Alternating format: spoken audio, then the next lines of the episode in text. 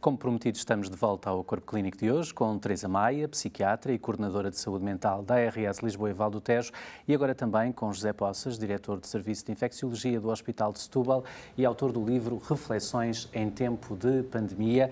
Uh, livro esse, José Poças, que eu tenho aqui e aproveito para uh, mostrar. Uh, é um livro uh, que acaba de lançar um relato extraordinário, digo eu, da oportunidade que tive de passar os olhos para alguns capítulos sobre alguns desafios que teve ao longo desta pandemia também. José Poças, o que é que foi mais difícil para si neste último ano e meio? Aquilo que foi mais difícil para mim foi, de imediato, ter trabalhado muitíssimo mais do que alguma vez imaginei e trabalho todos os dias imenso. Uh, mas num contexto que eu saberia que iria acontecer, mas que não saberia quando. Uh, no fundo, é uma das minhas paixões na medicina, são as doenças emergentes. Todos nós estávamos conscientes que iria haver um dia uma pandemia a sério, Uh, nunca ninguém poderia dizer a altura, uh, a origem, enfim. Uh, muitos colegas meus ao longo da história, como eu refiro no livro, o disseram e nasceram e morreram sem nunca verem concretizado. E, e não, é, sempre, não é isso que lhes retirava a razão. E temia-se sempre um vírus respiratório, que foi o que acabou por acontecer. É sim, as infecções respiratórias são aquelas que são mais facilmente transmissíveis mas não quer dizer que não pudesse ser de outra, de outra, de outra origem. Aliás, eh, felizmente o ébola e outras febres hemorrágicas têm dado eh, algumas, eh, algumas epidemias que têm sido controladas regionalmente, nunca se expandiram pelo mundo inteiro, embora haja filmes e, enfim, alguma literatura de ficção sobre isso, mas temos também o caso das infecções com transmissão eh, oral, fecal oral, que aliás são talvez as mais, as mais eh, prevalentes no mundo inteiro. Se for, por exemplo, ao, ao site do CDC uh, e vir aquilo que são os outbreaks nos Estados Unidos, uh, e eu vou lá diariamente e todos dizem que aquilo muda, mas 99% são infecções por via transmissão pelos alimentos e pela água e, portanto... Eh, Já que se dedica tanto a perceber as doenças emergentes, atrevo-me a perguntar, percebeu de imediato nas primeiras notícias uh, que chegaram de Yuan uh, há um ano e meio atrás que isto chegaria de facto a ter a dimensão pandémica que teve? Teve essa impressão, José Poças? Eu, eu, eu, tive esse receio e admiti essa hipótese, mas não tinha a certeza. Aliás, toda a especulação que foi feita e que foi profundamente legítima. Eu, aliás, um dos textos que eu, que eu tenho aí é sobre incertezas e indecisões, que eu acho que é aquilo que hoje em dia o comum das pessoas tem muita dificuldade, é como é que vivemos num mundo de uma, de uma grande evolução tecnológica e, os, e, e as perguntas não têm resposta. Ou uh, há pessoas que confundem aquilo que são teorias legítimas com aquilo que são certezas científicas. E, e, eu não me atrevo sequer, não, não me atrevi sequer a, a, ter a certeza disso. Era uma hipótese, mas todos nós, eu por exemplo, estava na organização do Congresso Nacional de Doenças Infecciosas no ano em que ocorreu o SARS-1. Uh, e o SARS-1 podia ter, podia ter produzido aquilo que este, que, este, que este produziu e não produziu. Ou seja, eu admiti, aliás, num dos textos, e a organização do livro é uma organização eminentemente cronológica na primeira parte, tirando a introdução, precisamente por isso, porque só tem validade e só pode ser entendível embora tivesse revisto todos os textos, eu não alterei a veracidade dos textos. E a veracidade era a veracidade da altura em que eu estava a escrever Mas e há... do dia em que eu estava a escrever há e não do dia seguinte. Há aqui um aspecto que, que eu tive a oportunidade de, de, de, passar os olhos no livro, de ler, uh, quando o José Poças menciona que teve que tomar medidas uh, de um dia para o outro, dentro do, da sua unidade, no seu hospital, com uma pressão imensa de dirigir o, o, serviço, obviamente, e ter que dar resposta, sabíamos pouco, aos colegas, a toda uma equipa multidisciplinar multidisciplinar. Uh, este foi um elemento de profundo stress, mesmo para alguém que está há tanto tempo uh, no SNS e que tem tanta experiência como clínico. Uh, sem dúvida, mas esse, vamos lá ver, eu, eu não estive na coordenação do meu serviço. O meu serviço, por independência, sou o coordenador. Eu estive na coordenação de uma comissão que foi constituída para dar resposta em termos institucionais Exatamente. à Era pandemia. E, portanto, aliás, eu, nessa altura passei a praticar um horário completamente diferente. Tive sempre 12 eh, horas em permanência no hospital e nas outras vezes permanentemente em contacto todos os dias da semana eh, e me desloquei várias vezes, várias vezes no restante tempo ao hospital. Abandonei a minha clínica privada. Um, eh, aliás, está aí escrita a carta que eu, que eu escrevi aos meus doentes. deixei de fazer consulta no hospital porque uh, não, era, não fui de férias, portanto, uh, como, era, como, era, como era da minha obrigação ética, nem sequer pensei nisso. E, portanto, havia que concentrar toda a energia, toda a atenção e todo o tempo numa coisa que ninguém sabia exatamente qual era a dimensão que ia, que ia, que ia ter. Não é?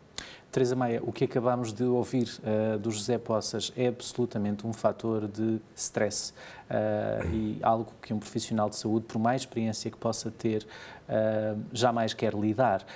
Um, como é que podemos ajudar os diretores de serviço que passaram neste último ano e meio? Volto-lhe a colocar a questão. Um, é suficiente, de facto, as linhas que temos ou devemos uh, pensar em respostas mais integradas? Como eu já falei na, primeira parte, o José, José Poças não estava cá na primeira parte, eu acho que, na verdade, uh, há aqui um aspecto que foi absolutamente fundamental, foi a forma como as FIAs nos vários hospitais, nomeadamente as FIAs dos serviços mais envolvidos, se conseguiram organizar e conseguiram liderar e ter uma, uma, estratégias de organização dos serviços. E a resiliência. E, Exatamente. Portanto, ou seja, um dos aspectos mais importantes e que foi aqui determinante foi a capacidade de adaptação que as pessoas tiveram que ter. Não tenho dúvidas nenhumas de que houve, isto também tem obviamente a ver muito com as, com as competências de cada pessoa, portanto eu diria que há diretores de serviço que têm, eh, diretores de serviço, enfermeiras-chefes, as FIAs de um hospital que têm naturalmente uma série de competências eh, pessoais uh, que têm a ver com a forma como pensam sobre a globalidade, sobre aquilo que é a sua missão, a globalidade dos recursos que têm, ou seja, que são já naturalmente bons diretores e que conseguem, nestas situações, perceber exatamente aquilo que têm que fazer, como terá acontecido com o Dr. José Poças e com muitos outros colegas. E, portanto, não tenho dúvidas nenhumas que nestas pessoas aquilo que aconteceu foi isto mesmo. As pessoas, e foi aquilo que eu vi no meu próprio hospital, que aconteceu comigo própria, que foi o parar uma série de coisas e trabalhar ininterruptamente durante dois meses, portanto, de uma forma consecutiva. Também, aquilo que eu penso é que um, o doutor não ouviu, mas nós na, na, na, primeira parte falámos sobre uma experiência que houve no nosso hospital, que foi muito interessante, foi uma formação que se fez com os diretores de serviço, enfermeiras-chefes, sobre liderança em tempos de pandemia. E foi muito importante as pessoas partilharem as estratégias que, tinham, que estavam a utilizar, como é que conseguiam uh, lidar com esta situação. Uh, e, no fundo, também houve, no fundo, pessoas que foram muito inspiradoras para as outras também, não é? Uh, conseguindo perceber que é um aspecto que eu sinto que é muito importante, quem eram, no fundo, também, entre as pessoas que chefiavam, aqueles que eram mais vulneráveis. Porque, eh, perante aquilo que foi necessário fazer, nem todas as pessoas têm as mesmas competências pessoais, as mesmas características ou tiveram os mesmos desafios. Um, quem são as pessoas que, de uma forma geral, eu penso que uh, os profissionais de saúde, que são aqueles às quais temos de estar mais atentos e que foi necessário estar mais atentos, pessoas, por exemplo, que são elas próprias mais isoladas, mais fechadas, às vezes excessivamente exigentes com elas próprias ou com mais dificuldade de adaptação, pessoas que já tinham elas próprias antecedentes eh, de consumos, antecedentes psiquiátricos, ehm, portanto, pessoas que tiveram, por exemplo, que fazer, eh, que tiveram mais capacidade de adaptação face à necessidade de desempenharem outras tarefas. Isto em relação aos profissionais de uma forma geral. Em relação às FIAs, eu penso, volto a dizer, acho que houve uma série de pessoas que foram, na verdade, que ficaram muito dentro daquilo que já era a sua tarefa. Por exemplo, quem trabalhava em cuidados intensivos continua a trabalhar em cuidados intensivos. Houve serviços que tiveram que uh, desempenhar tarefas completamente diferentes. Há bocadinho falou-se, por exemplo, íamos começar a falar sobre a medicina do trabalho, por exemplo, de uma forma completamente diferente. A medicina do trabalho, que é uma especialidade habitualmente tranquila, passou a ter um volume de trabalho absolutamente brutal, não é? Também ou, falamos exemplo, da saúde pública. Ou, por exemplo, as pessoas, a saúde pública, não é? As especialidades que habitualmente tinham menos trabalho. Um, e, eh, de uma forma geral, todas as pessoas tiveram que trabalhar em serviços Covid, na urgência, tiveram um grau de exigência enorme. Mas eu acho que temos, temos dentro do SNS, e, é isto acima de tudo que eu gosto também de realçar, exemplos notáveis, notáveis de, de, de resiliência, de espírito de missão e de capacidade de reorganização. Isso, sem dúvida nenhuma, Mas, aconteceu. O, é preciso percebermos quem são aqueles que, por algum motivo, são mais vulneráveis e precisam da nossa atenção e da nossa ajuda e de uma intervenção diferente. E aí esses temos de estar atentos. Mesmo os que não são, como é o caso do José Poças, que dirige um serviço, uhum. a dada altura teve que tomar decisões difíceis, que estão, de resto, claro, neste claro, livro, decisões que provavelmente nenhum médico quer ter de uhum. tomar ao longo da sua carreira. Uhum. Uh, eu recordo-me de, de, ler que. Uh, viu o seu serviço completamente repleto de, de doentes a determinada altura da, da pandemia uh, e que sentiu que as suas próprias decisões clínicas determinariam a vida ou a morte de alguém, uh, no sentido de ter ou não uma cama disponível para internamento. Esta foi a sua maior angústia? É muito difícil dizer qual foi a maior, mas seguramente no limite dos limites, essa será, se não foi a maior, foi das maiores. Ninguém quer hum, deixar de oferecer aos, ao doente, sobretudo numa situação crítica, aquilo que que, que ele, de que ele necessita, mas os recursos são finitos, o volume e a rapidez com que as solicitações são feitas ultrapassam toda a capacidade de resposta em determinados momentos, como é evidente. Um, eu recordo-me de um caso, fala, fala curiosamente eh, de um senhor que esteve cinco dias uh, corredor do seu hospital e que a certa altura lhe pede para ter alta? Não foi no corredor, vou já ver. Uma das coisas que, que, que, que, foi idealizado e que foi fundamental e que ainda lá está e ainda vai desempenhar algumas funções durante não sei, não sei quanto tempo, foi a separação dos circuitos. Nenhum hospital tinha os circuitos montados ou previstos para responder a uma, uma pandemia. Portanto, havia que separar Aliás, o novo plano eh, que, que a ARS, eh, que a DGS eh, publicou recentemente agora para a próxima época de inverno, diz isso mesmo. Se não dissesse que estaria mal, é, é quase uma, uma verdade lá para a aliciana. E, portanto, perante uma nova doença, embora com transmissão, portanto, um método de transmissão conhecido, mas bastante mais transmissível que a gripe, bastante mais patogénica que a gripe, nós tivemos que eh, criar uma estrutura amovível, eh, portanto provisória, eh, começou por ter 500 metros quadrados e agora tem quase 700 ou 800, para isolar os doentes, ou seja, os doentes quando vêm ao serviço de urgência, quando entram pelo seu pé, não têm o rótulo. E nós rapidamente fomos percebendo que não é só o doente que tem que é tido a priori como mais suspeito, ou seja, tem sintomatologia respiratória. Esta doença pode ser assintomática, esta doença pode dar quadros uh, até sem febre e quadros com febre, mas sem sintomatologia respiratória. E, portanto, havia que uh, fazer uma abordagem. Ora, o que foi inquestionante da primeira fase foi que nós não tínhamos maneira de saber quem é que era o quê. Pronto. E, portanto, rapidamente enchemos uh, quatro enfermarias de doentes que durante algum tempo nós não sabíamos o que é que eles tinham. E o algum tempo chegou a ser alguns dias. Ora, numa situação destas, horas são uma eternidade, dias é quase impensável. Mas uh, foi o que aconteceu. Uh, lidamos uh, muito eficazmente com essa situação porque pusemos os doentes praticamente todos isolados em quartos e transformamos todo o hospital numa aula em quartos de isolamento e, eh, enfim, na segunda, na segunda vaga foi substancialmente diferente. Nós já sabíamos o que é que os doentes tinham, só que os doentes eram de tal maneira, em número avassalador, entravam. O meu hospital foi à dimensão da sua capacidade de internamento, de volume de, de, de, de profissionais, etc., foi, em janeiro foi Janeiro foi o pior hospital a nível nacional.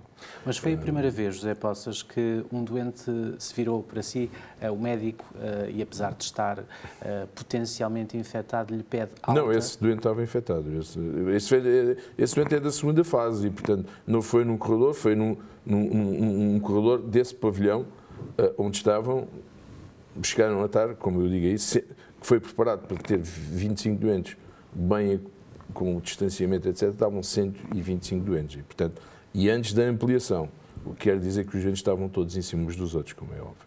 Eu, sem querer revelar o que o seu livro transmite, mas se me permite, uh, este caso de facto uh, marcou-me na leitura. Que, a certa altura, o José Poças reage a esse pedido de alta. Pode explicar-nos o que é que fez exatamente? Não, assim, eu, eu vou já ver. Porque foi preciso uma decisão rápida da a experiência, a experiência já nos ensinou alguma coisa. Eh, quando nós verificamos, para já eu não tinha muito tempo a perder com nenhum doente, e com esse doente também, e portanto uma explicação e apelar à racionalidade do doente não funcionou. Ali o que estava em causa era o extremo desconforto e de alguém que não se importava de, eh, inclusivamente, correr risco de vida, estava consciente, sabia que, portanto, não era pelo lado racional que eu iria convencer o doente. Eu só lhe perguntei se ele tinha filhos e, portanto, foi a pequena armadilha que eu, que eu lhe lancei e eu disse, então, se calhar era melhor falar com, com os e, e, e, não falei da esposa porque eu sabia que a esposa estava internada no outro hospital. Uhum. Portanto, ele, quando foi ao outro hospital, só havia lugar para a esposa. E ele veio para Setúbal. Eles eram de Setúbal, presumo que, já não tenho bem certeza, mas penso que era um hospital de Lisboa, e, portanto, essa também era uma angústia adicional, que eu estava sem saber exatamente o que é que estava a passar com a esposa. Não é?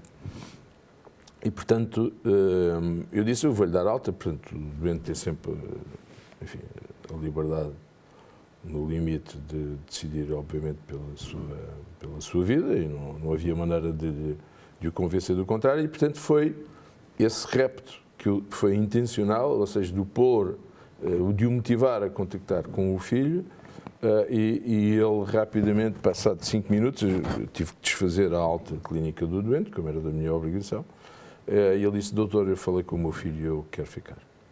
E acabou por ficar internado? Não, acabou por ficar, eu acabei por, acabou, pela dada a gravidade, acabei por ter uma, uma vaga de internamento, porque assim, uh, se os doentes entravam muito, também saíam muito, e infelizmente muitos saíam por, por via do, do falecimento, não é? Um, nós chegamos a ter no hospital 75% das vagas ocupadas com doentes, sete enfermarias, uh, e portanto aquilo era avassalador e portanto uh, foi nessa fase, foi nessa fase. Teresa Maia, este é uma, uma, esta é uma belíssima história uh, uhum. com um final simpático é e feliz, mas que um, diz muito sobre o stress que um médico ou um diretor claro. de serviços está sujeito. Claro. Um, esta, ter, de, ter de escolher, uh, ter, hum. de, ter de gerir uh, os poucos meios que se tem uh, nos hospitais é um fator claro que sim. muito agravante dos níveis de stress. Claro que sim, claro que sim. É, é aquilo que nós não queremos nunca que tenha que nos acontecer, termos que tomar decisões como essas, não é? Um, e não tenho dúvidas nenhumas que no contexto da pandemia um, os profissionais de saúde viveram situações que preferiam não ter vivido. Eh, com um sentimento de impotência, com um sentimento de se sentirem esmagados face ao número brutal de doentes, como o senador disse, e à capacidade que tínhamos para lhes dar resposta e para, e para resolver as situações em causa, e exige, na verdade, que uma pessoa tenha um pensamento claro sobre aquilo que está ali a fazer, quais são as suas prioridades e, sobretudo, tenha uma boa equipa, tenha uma boa equipa com quem possa sentir que partilha estas decisões e que Eu, eu já aqui falei da, da, medicina de catástrofe, uh, nem todos os médicos têm essa especialização. Hum. Seria importante uh, pensarmos, Deus queira que não, que não surjam mais pandemias, mas sabemos como estão, uh, enfim, fala-se muito da transição energética por causa das mudanças climáticas, sabemos que os vírus estão cada vez, eles, eles estão, estão connosco desde sempre, mas de qualquer maneira agora saltam mais para os seres humanos como, como, não, como se calhar não, não acontecia no passado. seria importante pensarmos em dar mais formação em medicina de catástrofe para, para todos os profissionais de saúde? Eu penso que é importante que quem dirige hospitais tenha uh, alguma formação sobre essa área, no sentido de perceber como é que um hospital tem que reagir face a uma determinada situação. Aquilo que aconteceu, como o Dr. José Poças disse, é que os serviços tiveram que se reorganizar e foi uma, impressionante a forma como, uma velocidade enorme, serviços não Covid se transformaram em serviços Covid e os enfermeiros mudaram de serviço e as camas e tudo isso, assim como o contrário a seguir, a velocidade com que os serviços deixaram de ser COVID, de COVID para ser não Covid. Um, não tenho dúvidas que era muito importante que as estruturas dos hospitais, por um lado, o Conselho de Administração, as direções, tivessem um, aprendido com tudo isto que aconteceu uh, para uma outra situação, embora eu acho que a história também nos ensina muito que uh, quando tudo isto acabar as pessoas querem esquecer essas ideias rapidamente. Em relação uh, aos profissionais de saúde, sem dúvida nenhuma, e quero lembrar, por exemplo, que em relação à saúde mental, na sequência dos incêndios de Pedrógão, foi criado na altura um grupo de trabalho, do certo. qual eu também fiz parte, e que criaram exatamente uma forma de intervenção no contexto de catástrofe, que ficou de alguma forma latente, mas que permitiu que, quando esta pandemia iniciou, a 15 de março, foi disputada a intervenção em saúde mental em contexto de catástrofe, que permitiu o quê? Permitiu, havia um modelo é? um modelo de intervenção, um modelo de, de, abordagem dos próprios doentes. Uh, houve outra coisa muito importante na saúde mental que foi a possibilidade dos serviços trabalharem todos em conjunto. Por exemplo, nós ainda hoje, as coisas boas que a pandemia trouxe, ainda hoje temos um grupo, WhatsApp, em que todos os dias os diretores de serviço partilham as vagas que têm na região ou, ou falam sobre uma série de problemas em conjunto.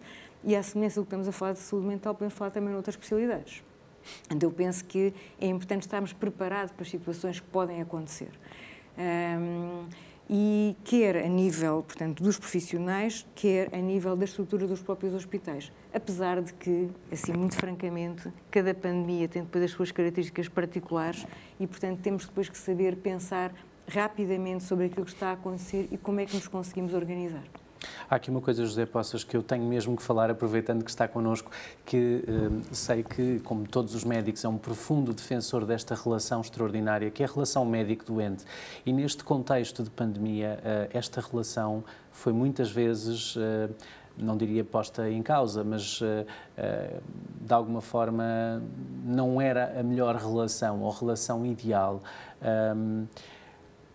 Como é que podemos eh, criar condições para garantir, uh, na sua opinião, que esta relação médico-doente se perpetue e exista. Eu sei que, inclusivamente, há aqui uh, uma vontade expressa um, em elevar esta relação também uh, a património imaterial da, da humanidade, através da Unesco, mas em situações destas de catástrofe, é possível que esta relação exista? Não, eu, não, é, não, é, só possível como é desejável. Agora, assim, o, o, a maneira como ela é posta em, em, em prática, aliás, eu cito aí eh, alguns no texto, eh, precisamente eh, a minha visão teorizada sobre a situação. Ou seja, como é que eu vejo isso. Então, é um fragmento do texto em que, que, que eu falo disso. E, e que a minha experiência me, me me trouxe, porque quando o escrevi não tinha passado sobre isso. Eu repesquei esse texto de uma coisa que escrevi que não estava não está publicada um, e que escrevi precisamente para o, para o livro da Ordem dos Médicos e que depois desta vivência eu verifiquei que é profundamente profundamente verdade, ou seja, nós valorizamos numa situação em situações de limites aquilo que muitas vezes não aprendemos ou desvalorizamos na situação dita da normalidade. Ou seja, coisas tão simples como o olhar, coisas tão simples como o tom da voz, coisas tão simples como a proximidade, ainda que por uns segundos, uh, pode fazer toda a diferença.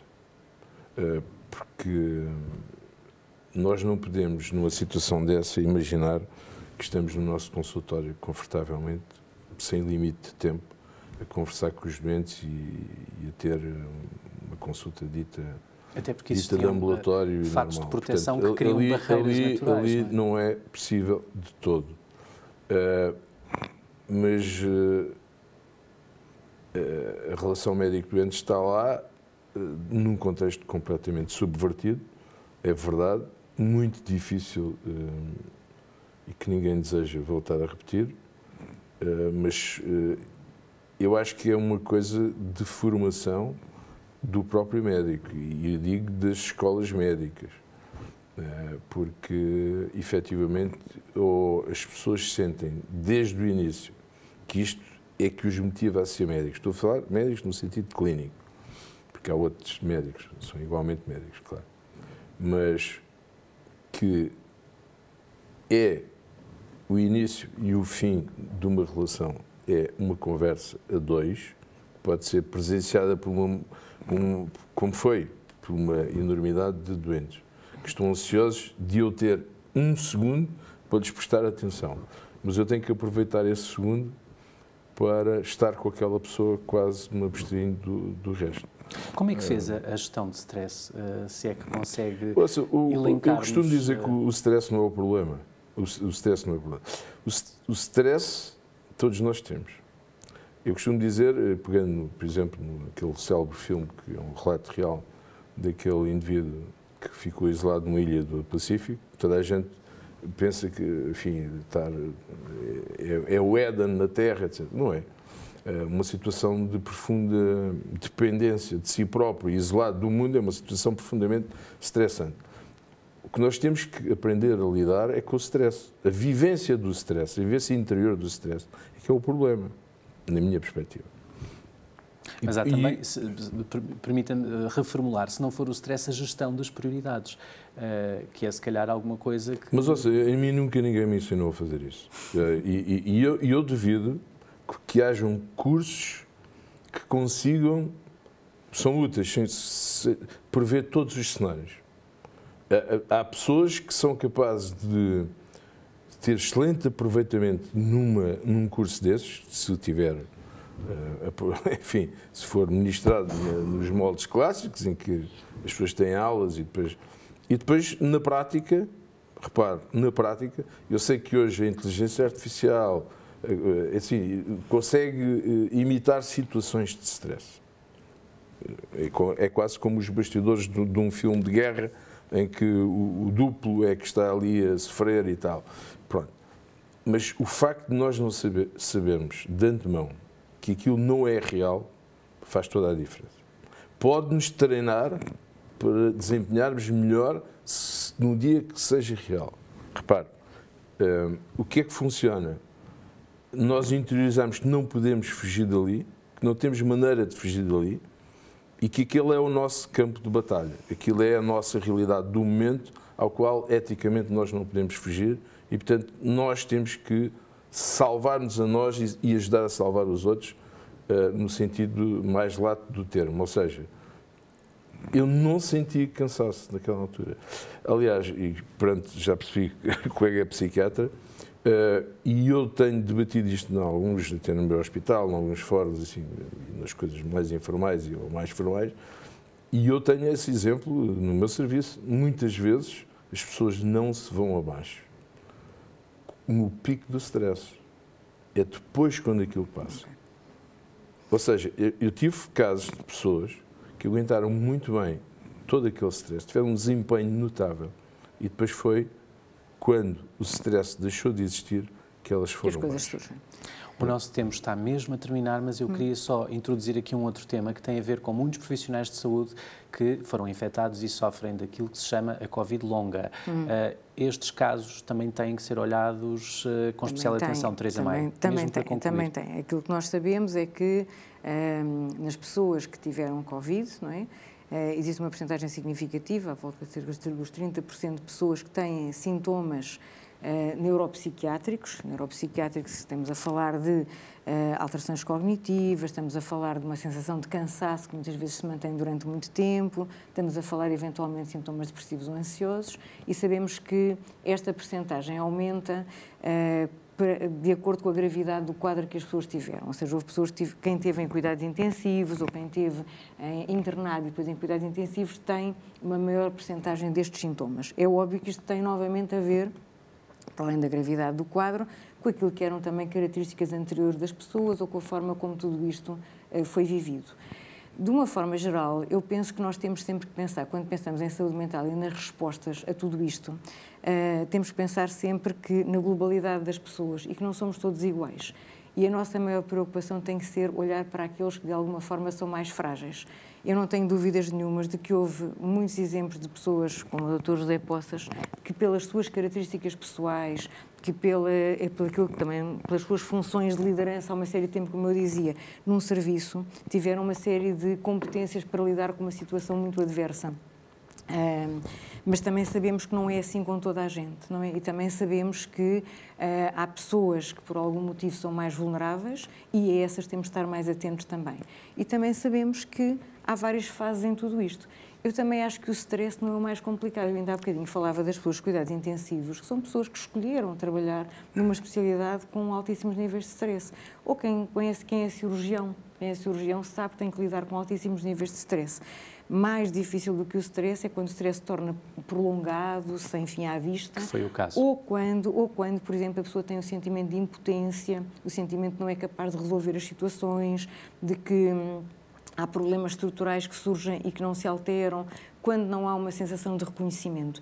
Esses são os fatores que muitas vezes fazem com que os quadros se mantenham. Eu também costumo dizer que hum, não, vamos ver, há pessoas que não têm stress nenhum e não é por isso que têm grande saúde mental. Saúde mental tem a ver com esta capacidade de lidar também com o stress. Mas há outros fatores muito importantes aos quais temos de estar atentos e, sobretudo, temos que perceber quem são as pessoas que, por algum motivo, uh, tenha mais dificuldade em lidar com esta situação e a essas, sem dúvida nenhuma, identificar-lhes e dar-lhes apoio. Os outros contamos com eles para resolver tudo aquilo que há para fazer, como é óbvio, não é? Muito obrigado a ambos, estamos mesmo sem tempo, foi um gosto tê-los connosco. Falámos hoje sobre a saúde mental dos profissionais de saúde, bastante afetada, obviamente, por causa da pandemia da Covid-19. Para a semana voltamos, até lá continuo com o canal S+, e acompanhe o nosso site em saudemais.tv e as nossas redes sociais. Há sem dúvida um corpo clínico de excelência que passa aqui mesmo, no S+.